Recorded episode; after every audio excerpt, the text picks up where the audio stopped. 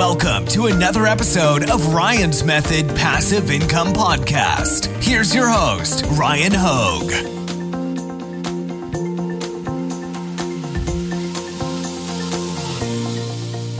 Hey, what's up, guys? Thank you for joining me for a new video. Today, I'm here with Tia, Tia TX on YouTube.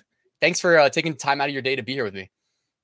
Yeah, no worries. Thank you. I'm really excited. Thanks for Yeah, I wanted to learn more about like your in general passive income journey. I know you do print on demand. I see you're on YouTube. Um, I love the complementary nature, by the way, of basically doing anything and then talking about it on YouTube and kind of building an audience there. So um, yeah, like how did your passive income journey get started? I know you're a lot younger than me too. Yeah, so first of all, I want to say a massive thank you for uh, all your content because I've learned a lot, um, especially on the Etsy front. Um, so it's been really helpful. And for me, I'm a medical student. So um, I started this whole passive income thing in high school, uh, well, middle school, really, when I was like 15. Wow. So the first thing I was doing was selling my um, revision notes on a website called tes.com, which I talk about on my channel, and managed to make a decent amount of money from that. So I was just looking, uh, constantly thinking about other ways to make passive income online. And then um, looked around on YouTube, came across uh, like drop shipping, and then I got really like deep into drop shipping for about a year. Um, so I started my own stores, and then you know, like it didn't really work out the way I planned it to because the profit margins were kind of low, and then I was losing money in the end. Um, but then I decided to start. Uh, well, I had stuff going on, so like I had high school and uni applications, so I had to stop doing all of that because there was like a lot of customer requests and stuff. Um, and I think dropshipping is really harder than it seems because there's a lot of legal stuff involved as well. Um, so yeah, I had to stop doing that stuff and then took a break, came back. Um, and I was looking for more sort of flexible ways to make money online. So came across print on demand, Redbubble, uh, your channel and other people's channels talking about how they made money on it. And I thought it was really flexible way to do it because the company handed, handles all of it. So I just call it essentially like branded dropshipping. shipping. Um, and that was how I was able to um, use like the skills, I guess, I learned from being in the e-commerce space for a while. Um, I transferable skills to print on demand and manage to make sales. yeah, I like that. Uh, you're highlighting the complementary nature of really just spending time diving into launching a- any e-commerce business. Like even if it ends up not being a good fit, and in the end, you know, you can pivot and get in, you know, you went from drop shipping to what I call drop shipped print on demand because it is, but it is drop shipped. And, uh, you know, a lot of those skills and the comfort level too, even, you know, going from like not having any experience, like I have no experience drop shipping. I've got friends that do it and they do it. I have some friends that do it like more successfully than others, but, um, you know, it just didn't attract me to, um, to that business model. Like I like more, more or less when I feel like I'm building on top of my previous efforts, which I feel like in print on demand, um, maybe I'm wrong. You know, I guess with drop shipping, maybe if you have an email list, but uh, yeah, know, no, I like, I, I like the yeah. yeah. Go ahead. I think um, drop shipping is a lot harder than it, people sometimes make it sound because once your store gets more sales, you have all this legal stuff and customer requests, and then um, you know it's just a lot of a handful to deal with. And I think now that I have the experience I do with um, other e-commerce ventures, I would be more comfortable starting a, a, a drop shipping store if I was to do that now than before. That's interesting. Yeah.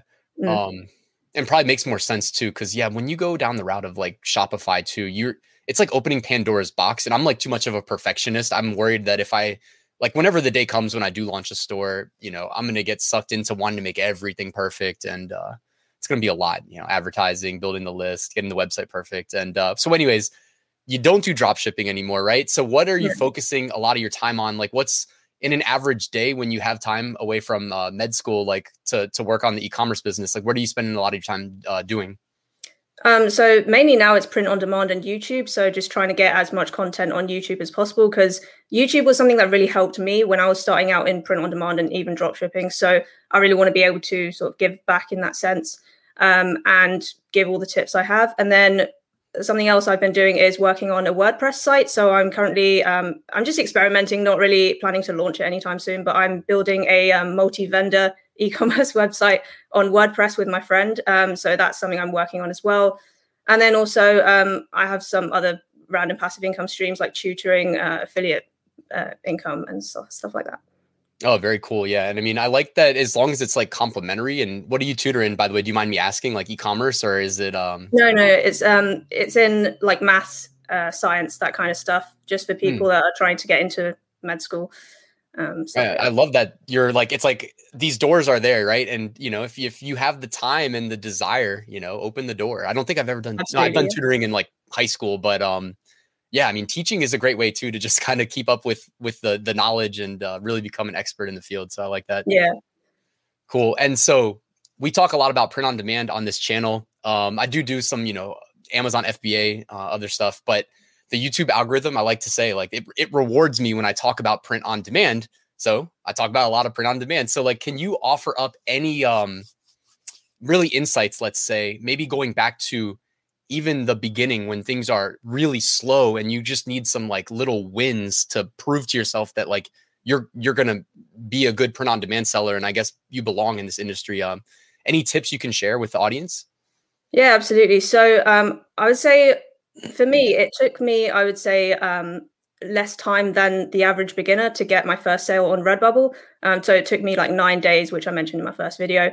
Um, nice. Whereas the average seller, I think, takes around three months. And I think that was because of my uh, e commerce background, I guess. So understanding the fact that um, people are really wanting to buy stuff that you know they want to buy instead of just making random stuff um, obviously, that works. It's the it's your creativity. Um, some people might like what you create, but I would say for every like my biggest tip would be for every design that you put out that you spend time doing. Um, maybe just have an idea in your head of why you're doing that design. So validating to yourself at least why you think it might sell. Um, like if you can't explain to yourself why you think a design might sell, then is it really worth the time putting it up? That would be my best advice. Okay, I like that. And um, I have to ask too: Do you consider yourself a good designer? um, well, I did a uh, high school uh, exam in graphic design, so I know things like uh, how to use Photoshop and just basic stuff like CAD CAM. I'm not sure if you heard of that, um, mm. but yeah. So I have some basic background in graphic design. Uh, I use, you know, the paid tools Canva. I also have um, an app called Procreate, which I think is really good on my iPad. Um, but in terms of like being really really good i don't think so at all i think i, I really rely on those paid tools as well um, so i use canva most of the time and also photoshop. Got you so you're in agreement then that like you don't have to be a professional graphic designer to uh, have a chance at making some money uh, no no absolutely. Like i have a video on my channel talking about like a 100% free way to design for print on demand using canva and photopea um, it's completely free and it's got me sales at the beginning. So I would definitely recommend that for anyone that's starting out. Definitely. I actually should not have waited this long to plug your channel on YouTube, which of course will be the top link in the description if you guys want to go check out Tia's content. Um, you talk a lot about so graphic design uh, for print on demand. I know you mentioned Redbubble, and you were telling me that you're also selling on Etsy. Do you want to share anything about like your journey on Etsy so far? Yeah, well, it's been a bit of a rocky road on Etsy. Um, so the first time I applied for Etsy, uh, I connected Printful to Etsy, and the about a week in, so I made the sale on the first day that I connected it, which was really good, cool. Um, and then about a week in, I got suspended. Um, not really sure why, so I wrote to them, and then I got unsuspended. And then I've just been making sales since then. So uploading stuff that I've been uploading to Redbubble uh, works, and also um, doing research inside Etsy. So I know there's some tools that I really like. Um, like Sales Samurai. I think you mentioned another tool on your website, uh, on your channel as well. Um, so those are really useful. But the thing about Etsy is um, they're really notorious for suspending people for no reason. Like, because I've got two accounts suspended and I've got them both back. But people have emailed me and commented several times that they've just got suspended and they couldn't get their account back and stuff like that. So I would say, like, it is good. It does have potential, but don't rely on it as your only source of passive income. I would say. Definitely agree. Um, like it's you know it's bad when there's like a bot army on YouTube that does one of those things where it like drops a comment, then it responds to another bot's oh, comment, yeah, and it's yeah. all about getting your Etsy account unsuspended. Like it yeah. must be a pretty darn bad problem because they're making money writing these YouTube bots to sell a service that probably doesn't even work, if we're being honest. Uh, but yeah, love the tip of diversification.